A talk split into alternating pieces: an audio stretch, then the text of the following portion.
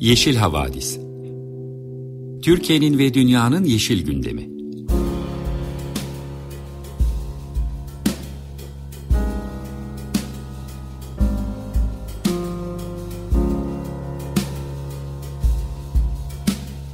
Hazırlayan ve sunanlar Selin Uğurtaş ve Savaş Çömlek.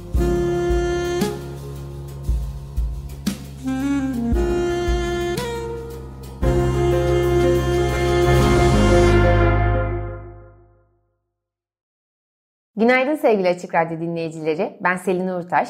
Savaş Çömlek ile birlikte hazırlayıp sunduğumuz ekolojik, politik, katılımcı ve şenlikli Yeşil Havadis programına hoş geldiniz. Geride bıraktığımız haftayı Yeşil Gazete'nin perspektifinden değerlendireceğimiz bu programı Yeşil Gazete ekibiyle birlikte hazırlıyoruz. Sizlerle buluşmamızı mümkün kılan Açık Radyo destekçilerine de bu vesileyle teşekkür ederiz. Bu haftaki programımızda ilk olarak Savaş sizlerle olacak. Yenilenebilir enerjinin durumu ile ilgili önemli bir küresel rapor açıklandı. Bunun detaylarından söz edecek. Ardından da Hollanda'da hidrojenle çalışacak uçak projesi hakkında heyecan verici bilgiler paylaşacak. Ardından ben sizi biraz daha bürokratik sulara çekeceğim. Yeşil Havadis'te daha önce de bahsettiğimiz Avrupa Birliği taksonomisinde bazı gelişmeler var. Hatırlayanlarınız olacaktır. Avrupa Komisyonu taksonomiye nükleer ve doğalgazı da dahil eden bir taslak ortaya koymuş ve adeta infial yaratmıştı. Şimdi buna dur denilebilecek mi? Ee, kısa zamanda öğreneceğiz ama olumlu yönde bir takım gelişmeler var. Bunları sizlerle paylaşacağım. Son olarak da hem Türkiye'den hem de Avrupa'dan artık pek de doğal diyemeyeceğimiz afet haberleri vereceğiz. Bu haftaki röportajımızı iklim aktivisti ve İkizköy Çevre Komitesi'nin gönüllüsü Deniz Gümüşeli ile yaptık. Muğla İkizköy'deki Akbelen Ormanı'na uzun zamandır kömür madeni yapılmak isteniyor. Programda daha detaylıca bahsedeceğimiz işte enerji krizi var, yerli kaynaklara yönelelim e, ifadeleriyle birlikte bölge üzerindeki baskının da iyice arttığı söylenebilir. Ancak güçlü ve ısrarlı bir yerel tepki de var. Konuyla ilgili son gelişmeleri meseleyi en iyi bilenlerden biriyle konuşacağız. Ben de heyecanla bekliyorum. Bu röportajla birlikte zaten bize ayrılan zamanın da sonuna gelmiş olacağız. Ama gördüğünüz gibi epey dolu dolu bir gündemimiz var bugün. Başlamadan önce güzel bir müzik molası verelim. Cumartesi sabahımız için de moral olsun. Ben Webster'dan That's All'u dinliyoruz. Sevgili dinleyiciler, Açık Radyo 95.0 Yeşil Havadis programını dinliyorsunuz. Yeşil Gazete'nin katkılarıyla hazırladığımız bu programın ilk haberi yenilebilir enerjide rekor büyümeye rağmen tarihi fırsat kaçtı başlığıyla yapılmış. 2022 Yenilebilir Enerji Küresel Durum raporuna göre dünya yenilebilir enerjide %17 ile rekor bir büyüme yaşamış. Ancak pandeminin etkisi ardından da Rusya-Ukrayna savaşının yarattığı enerji kriziyle temiz enerjide tarihi bir fırsatın kaçırıldığı görüşü dile getirilmiş. Dünya çapında bilim, akademi, hükümetler, sivil toplum kuruluşları ve endüstri alanında yenilenebilir enerji sektöründe e, faaliyet gösteren topluluk REN 21 2022 Enerji Küresel Durum raporunu hazırlamış. Raporda özellikle Türkiye ile ilgili bilgiler oldukça çarpıcı ve bizim için yol gösterici. Türkiye'de toplam 10,8 GB rüzgar enerjisi kapasitesiyle dünya genelinde 10. sırada yer almış. 2021 yılında Türkiye 1,4 gigawatt enerji kapasitesi artışıyla rekor kurmuş. Rüzgar enerjisi toplam elektrik üretiminin %9,8'den fazlasına katkıda bulunuyor ve yeni kurulan elektrik üretim kapasitesinin yarısını rüzgar enerjisi oluşturuyor. Son yıl, 10 yılda Türkiye rüzgar enerji kapasitesini 10 kat artırmış. 2021 yılında Türkiye'de yeni kurumların maliyeti 5 yıl öncesine göre ortalama %32 daha düşük gerçekleşmiş. Yeni kurulacak rüzgar enerjisi kapasitesinden elektrik üretimi karbon fiyatı hesaba katılmasa dahi ithal kömürden daha ucuz bilgisi paylaşılmış bu raporda. Bu bilgi iklim krizine karşı mücadele eden iklim aktivistleri için son derece kıymetli. Çünkü kamuoyunda bu konuyla ilgili özellikle iklim inkarcılarının en çok kullandığı dezenformasyonlardan bir tanesi de yenilenebilir enerjinin pahalı olduğuna dair fikir. Bu fikrin gerçek olmadığını mevcut rapordan açıklıkla öğrenmiş oluyoruz. Artan enerji talebi nedeniyle yenilenebilir enerji üretimindeki artan, rekor düzeyde artan üretim kapasitesine rağmen ne yazık ki fosil yakıt tüketiminde arzulanan azaltım sağlanamamış. 2022 Yenilenebilir Enerji Küresel Durum Raporu'nu hazırlayan küresel topluluk REN 21 icra direktörü, başkanı ve diğer katılımcıların görüşlerine de yer verilen haberde eski enerji düzeninin çöküşü küresel ekonomiyi tehdit ediyor ara başlığıyla şu bilgiler paylaşılmış. Yenilenebilir enerji, enerji fiyatlarındaki dalgalanmaların üstesinden gelmek için en uygun fiyatlı ve en iyi çözümdür denilmiş.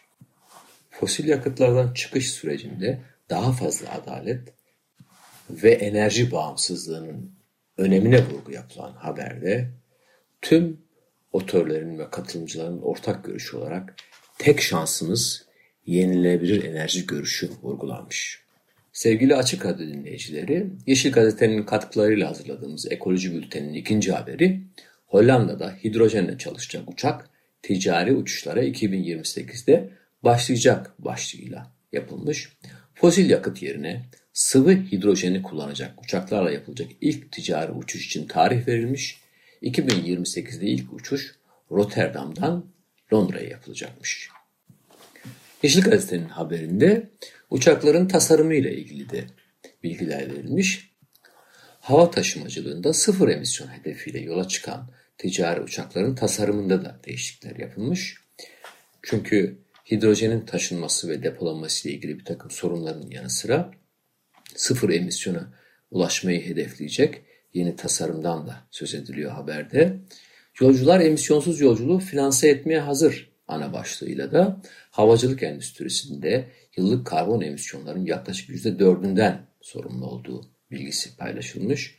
Anketler 10 yolcudan 9'unun emisyonsuz yolculuk için daha fazla ödemeye hazır olduğunu bildirmişler. Fosil yakıt yerine hidrojen kullanan uçaklar yalnızca su buharı yayıyorlar.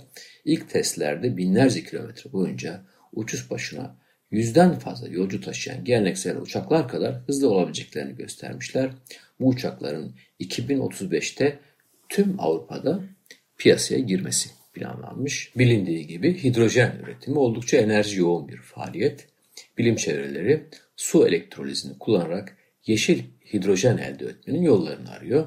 Yeşil hidrojen elde etmenin yolu da kullanılacak enerjinin nasıl üretileceğinde düğümleniyor.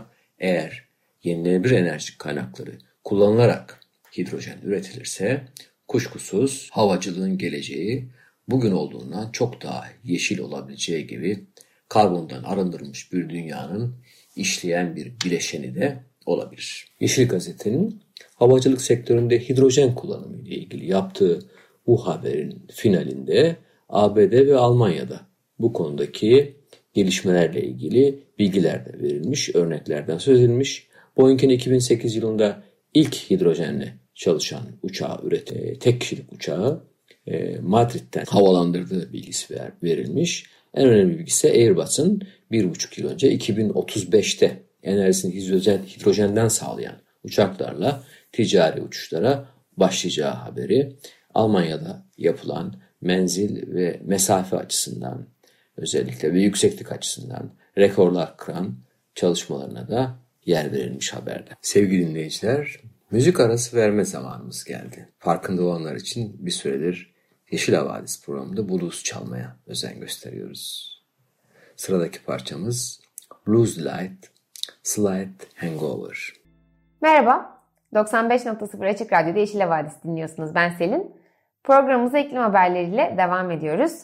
İlk olarak iyi bir haber vereceğim size. Başlangıçta da söylediğim gibi Avrupa Parlamentosu'nun ekonomi, mali işler ve çevre komitelerindeki milletvekilleri Avrupa Birliği taksonomisini görüştüler.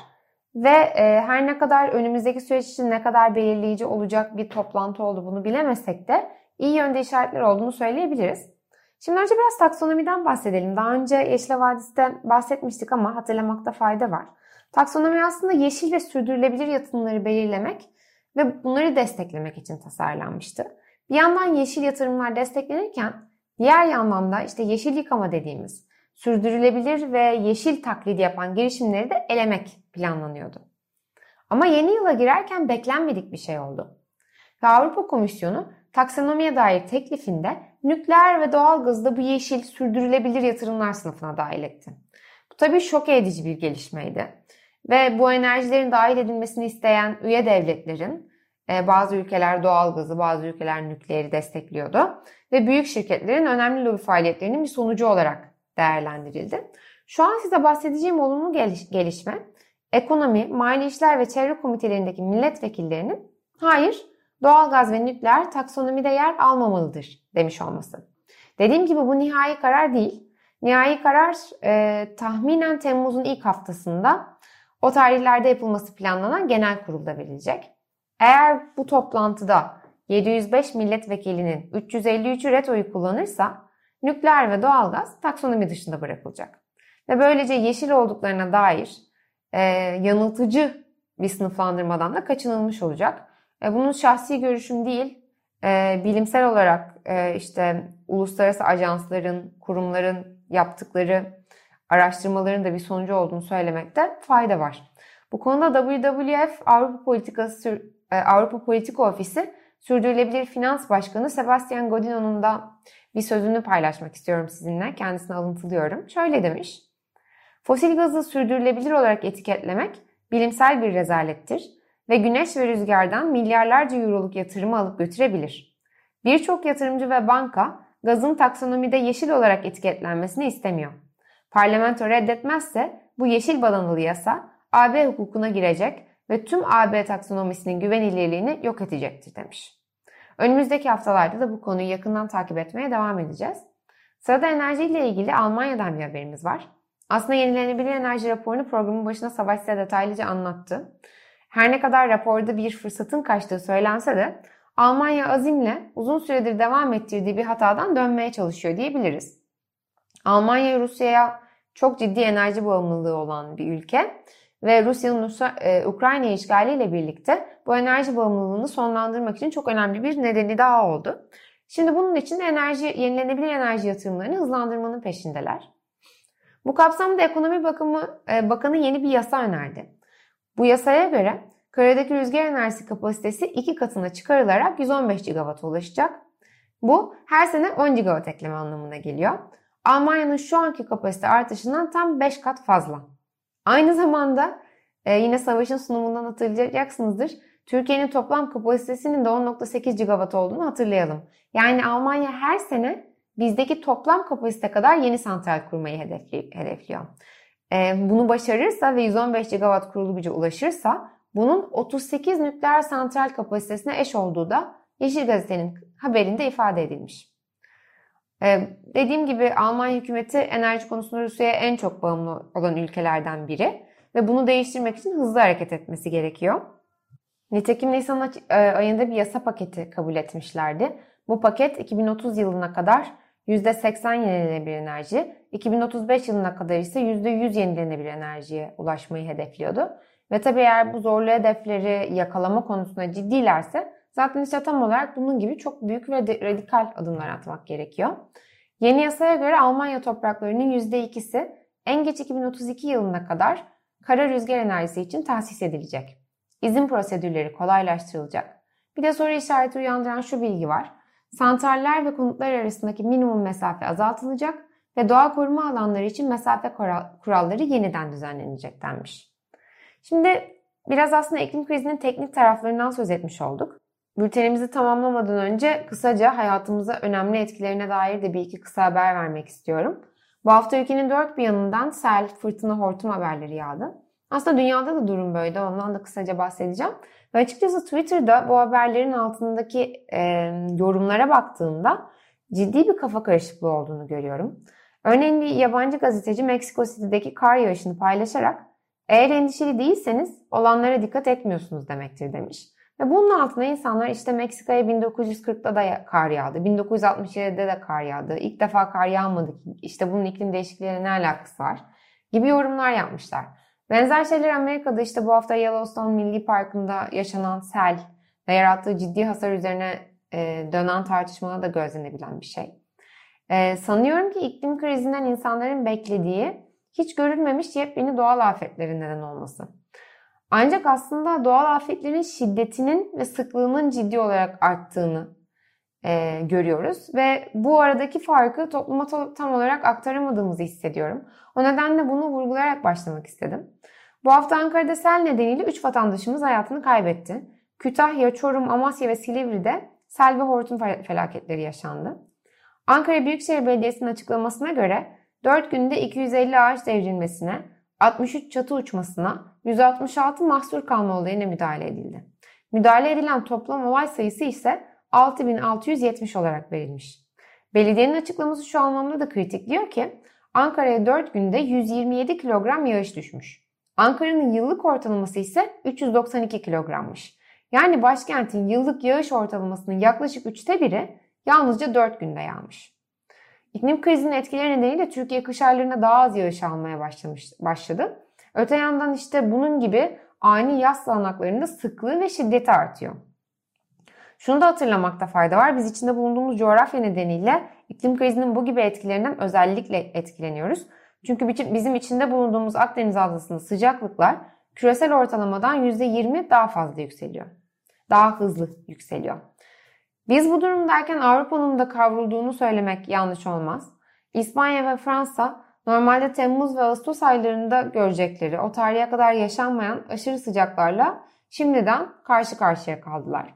Örneğin Paris'in 35 dereceyi göreceği e, konuşuluyor. İspanya'da Sevilla ve Cordoba 40 dereceyi gördü bile. Hatta daha güneyde 43 dereceye varan sıcaklıklar ölçüldü.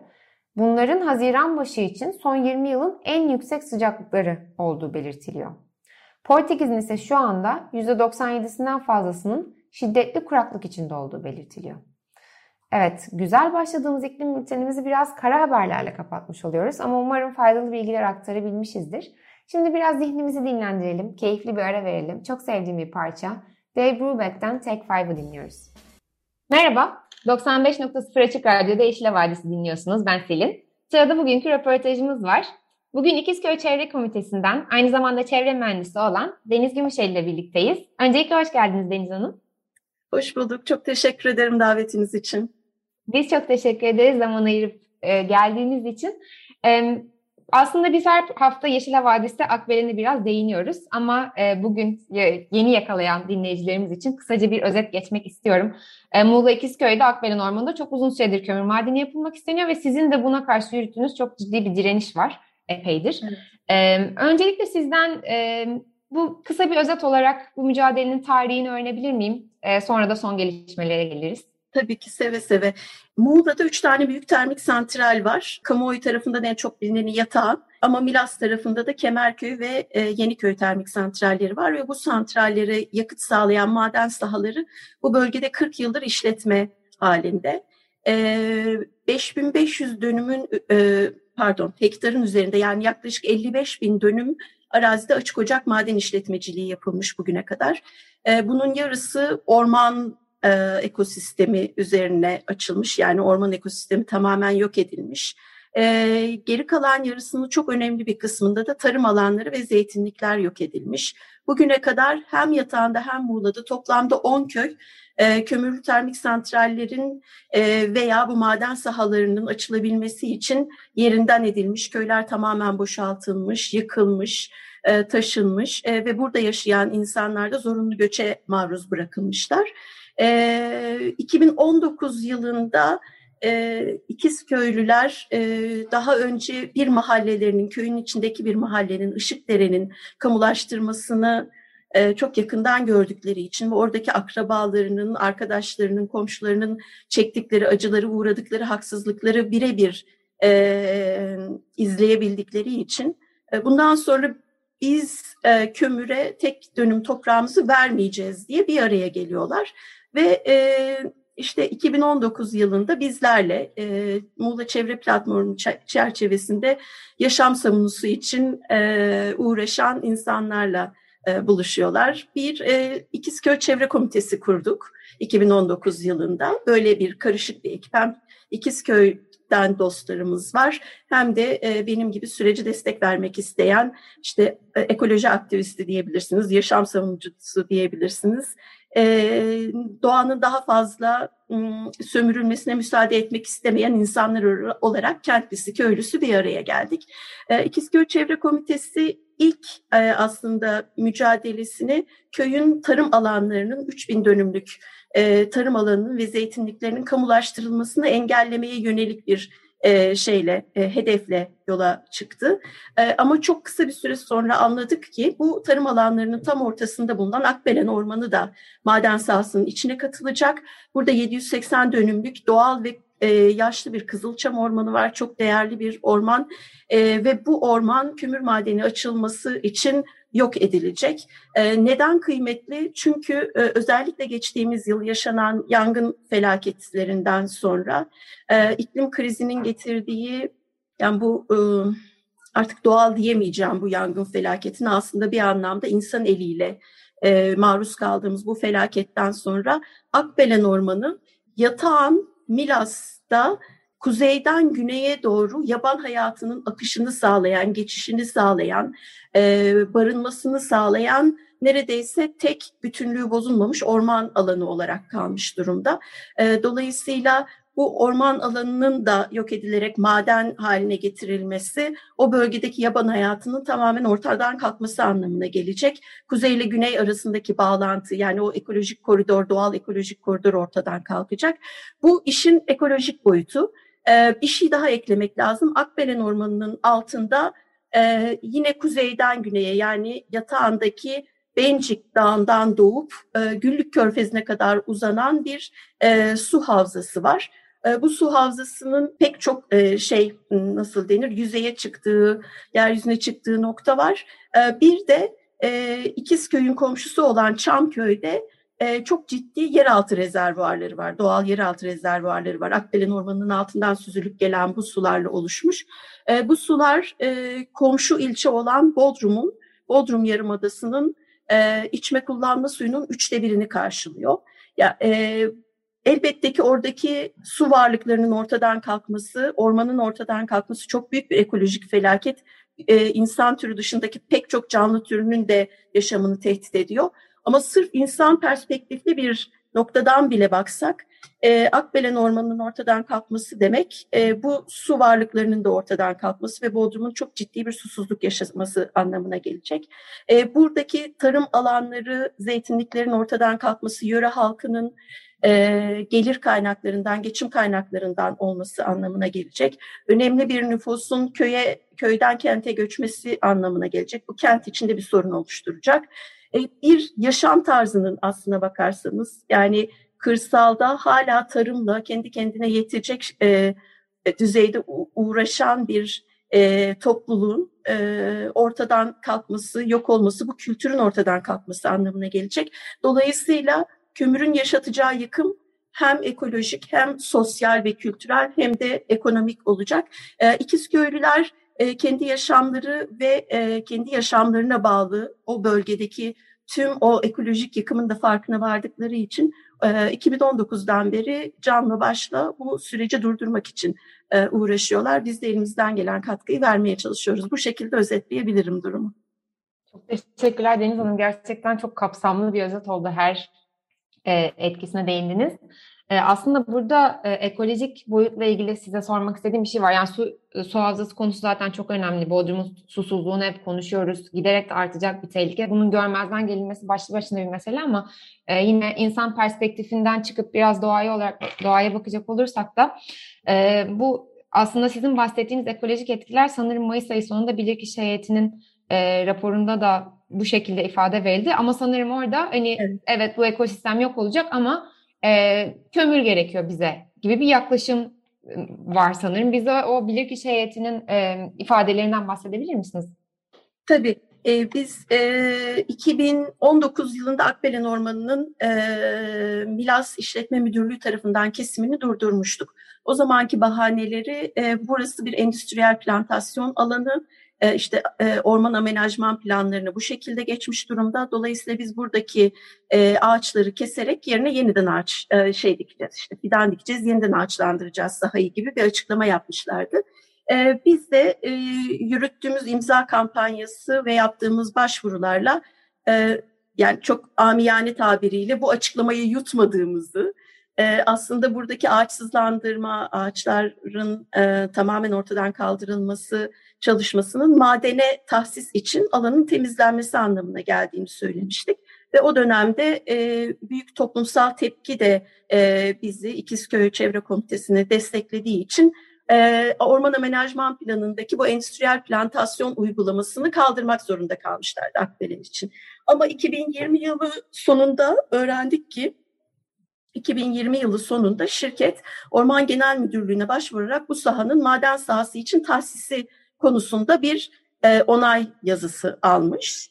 E, Ormancılık Kanunu'nun işte 16. maddesine dayanarak burası maden e, e, faaliyeti için tahsis edilmiş Orman Genel Müdürlüğü aracılığıyla e, dönemin e, Tarım ve Orman Bakanı Bekir Pakdemirli'nin imzasıyla.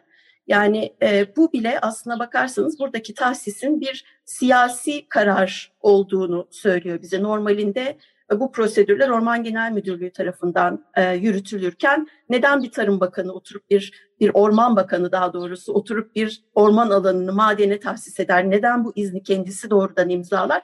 Bizim kafamızda sorular oluştu ama bu belgeye ulaştığımız ilk anda yaptığımız şey de bu tahsis e, kararının iptali için e, Muğla 1. İdare Mahkemesi'nde bir dava açmaktı. Oldukça e, heyecanlı, kimi zaman ciddi e, tacizlere maruz kaldığımız, işte e, tarafgir e, hakimler tarafından yönlendirilmeye çalışılan çetrefil bir dava sürecinin sonunda e, 1 Mart'ta e, ikinci kez alana bilirkişi heyeti geldi. E, 6 tane uzman e, bu alanın orman mı olması, e, orman olarak mı kalması yoksa madene tahsisinin mi kamu yararı içerdiğine dair bir rapor hazırladı. Bu altı uzmanın dördü çevre mühendisi, orman mühendisi, e, biyolog, ekolog ve hidrojeoloji uzmanı kesinlikle bu ormanın orman ekosistemi olarak yani bu alanın orman ekosistemini koruyacak şekilde devam ettirilmesi gerektiğini net e, cümlelerle ifade etti. Biraz önce bahsettiğim gerekçelerin önemli bir kısmı bilirkişi raporunda da aynen sizin söylediğiniz gibi yer alıyor. E, ancak maden mühendisi ve jeoloji mühendisi Türkiye'nin enerji arz e, ihtiyacından bahsederek bütün bu yıkıma rağmen oluşacak bütün bu ekolojik yıkıma rağmen alanda madencilik yapılmasının uygun olduğuna dair görüş bildirmişler. İşin ilginç tarafı dörde iki olmasına rağmen dört e, ormandan yana, iki madenden yana görüş olmasına rağmen raporun sonucu öyle bir bağlanmış ki mahkemeye şey diyor sen bu maden izninin iptalini gerçekleştirme diyor. Yani böyle bir telkin var. E, raporun son cümleleri bununla bittiği için. Tabii itirazımızı yaptık biz. E, diğer uzmanların, uzmanların çoğunluğunun yaptıkları vurgunun e, kamu yararı açısından daha önemli olduğunu e, ve işte e, bahsedilen enerji arzı ihtiyacının başka kaynaklardan da karşılanabileceğini, yenilenebilir kaynaklardan da karşılanabileceğini, e, bir kez orman olarak şey olarak maden olarak açılan bir alanın rehabilitasyon şansının olmayacağını, e, dolayısıyla e, aslında uzmanlardan sorulan e, uzmanlardan istenen yorumun da Türkiye'nin enerji arzı ihtiyacı değil, oranın mühendislik bilimleri çerçevesinde e, tahsisinin ne anlama geldiğinin değerlendirilmesi olduğunu, yani yapılan yorumun siyasi bir yorum olduğunu esas olarak e, belirten bir itiraz e, gönderdik. Şimdi bunun sonucunu bekliyoruz. Dolayısıyla şu anda aslında Akbelen Ormanı ve İkizköy mücadelesinde çok kritik bir aşamadayız. E, güzel gelişmeler var e, mahkemenin e, sorularından anladığımız, diğer e, kamu kurumlarına yönlendirdiği sorunlar sorulardan anladığımız e, bölgedeki zeytinlik varlığının e, mahkemenin e, dikkatine sunulduğunda yani bu mesajın yerine ulaştığını anlıyoruz. Mahkeme bölgedeki zeytinlik varlığının e, tespit edilmesini, bunların kayda detaylı bir şekilde geçirilmesini talep etmiş durumda. E, o bölgede sadece Akbelen Ormanı'nın ilk çeperinde 1500 dönüm zeytinlik ve 35 binin üzerinde zeytin ağacı var. E, biliyorsunuz e, 1 Mart'ta bizim bilirkişimizin olduğu gün aynı zamanda bir yönetmelik yayınlanmıştı. Enerji Bakanlığı Maden İşleri Genel Müdürlüğü tarafından e, madencilik yönetmeliğinin e, değişikliğiyle e, enerji üretimine yönelik maden faaliyetleri için zeytinliklerin tahsisinin mümkün olabileceği, e, zeytinliklerin gene tırnak içinde söylemek zorundayım, taşınabileceğine yönelik bir e, yönetmelikti bu. Sanki bu yönetmelik değişikliği Akbelen Ormanı'na keşfe gelen bilirkişilere yönlendirilmiş bir mesaj gibiydi. Çünkü aynı gün e, bilirkişiler sahaya gittiklerinde şunu gördüler. Akbelen Ormanı'nın hem içinde yani ormanla iç içe geçmiş bir şekilde çok yüksek miktarda zeytinlik alan var. Hem de onu çevreleyen çok fazla zeytinlik var. Ve e, Zeytincilik Kanunu 1939 tarihli Zeytincilik Kanunu'na göre de e, hiçbir şekilde zeytinlik alanların 3 kilometre e, yakınına kadar toz üreten e, herhangi bir tesis işletilemez. Yani zeytin en yakın zeytinlik alan daha doğrusu şöyle bir zeytinlik alana 3 kilometre yakınlıkta bir maden e, işletmesi olamaz diyor madencilik e, pardon zeytincilik kanunu. İşte bu yönetmelikle sözüm onu oradaki zeytinleri taşıyarak bu şeyi e, handikapı kendi açılarından ortadan kaldırmaya çalışıyorlardı. E, mahkemenin e, bu kararı vermesine ve zeytinlikleri incelemeye almasındaki en büyük şeyin, etkenin bizim de açtığımız ve aslında pek çok sivil toplum kuruluşu, üretici birliği, kooperatif, belediye gibi pek çok tüzel kişiliğin açtığı bu yönetmeliğin iptaline karşı dava olduğunu düşünüyoruz. Gerçekten çok büyük bir toplumsal tepki oldu.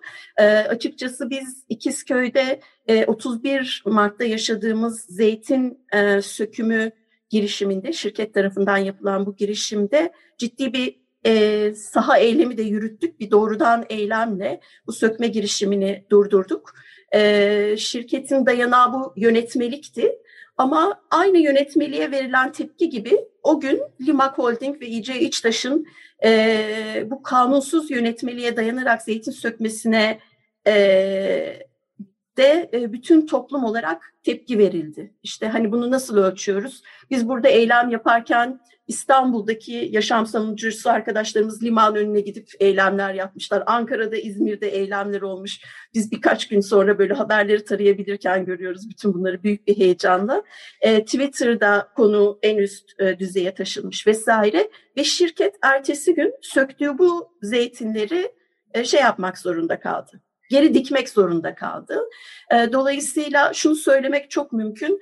E, İkizköy mücadelesi artık toplumsallaşmış bir mücadele. E, sadece 3-5 ağaç mücadelesi değil, hani birilerinin söylemeyi çok sevdiği gibi, bir köyün tek başına yaşamda kalma mücadelesi de değil. gerçekten burada korunan evrensel değerler, işte doğanın var olma hakkı, e, doğadaki tüm canlıların bizimle birlikte var olma hakkı ve e, İkizköy'ün elbette ki gelecek kuşaklara aktarmak istediği o kültürel varlıkların da var olma hakkı. Ya yani bu perspektiften baktığımızda sanıyorum ki bu şirketlerin İkizköy'ü yenmesi çok da mümkün değil. Çok teşekkürler Deniz Hanım. Aslında vaktimiz neredeyse sonuna geldik ama size son bir şey sormak istiyorum. Bu bahsettiğiniz e, zeytin yönetmeliğinin ardından bu sökümlere sizin müdahalenizle ilgili bir çalışma hürriyetini engelleme iddiasıyla e, suçlandığınızı öğrenmiş olduk sizden.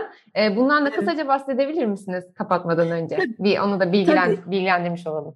Tabii ki tabii ki yani şöyle e, şirket ve e, maalesef şirket yararına çalışmayı tercih eden e, siyasiler İkizköy mücadelesini sindirebilmek, korkutabilmek, e, insanların bu mücadeleden çekiş, çekilmesini sağlayabilmek için çeşitli baskılar uyguluyorlar. Bunlardan bir tanesini sizin de söylediğiniz gibi 31 Mart'ta alandaki eylemimiz sırasında yaşadık. Hemen jandarmaya işte orada bulunan 17 tane e, eylemcinin e, şirketin çalışma hürriyetini engellediği e, gerekçesiyle e, savcılığa suç duyurusunda bulunmuş şirket. Gittik ifadelerimizi verdik.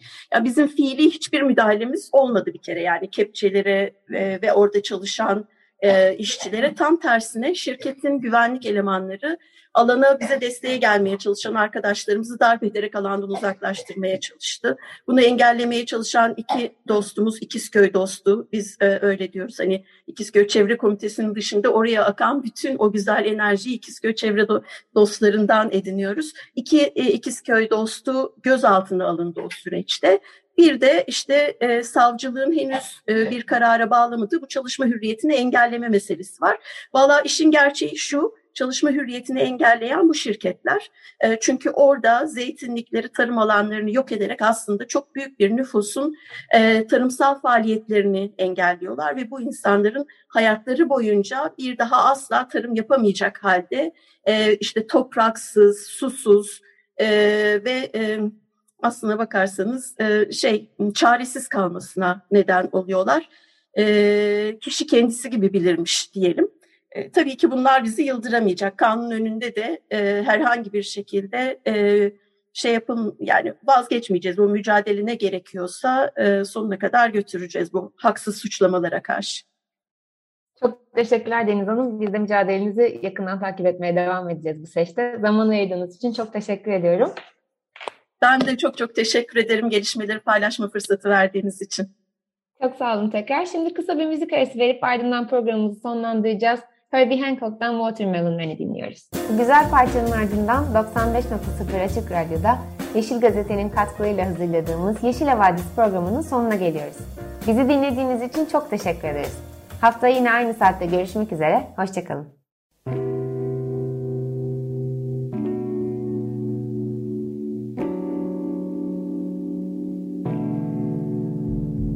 Yeşil Havadis Türkiye'nin ve dünyanın yeşil gündemi.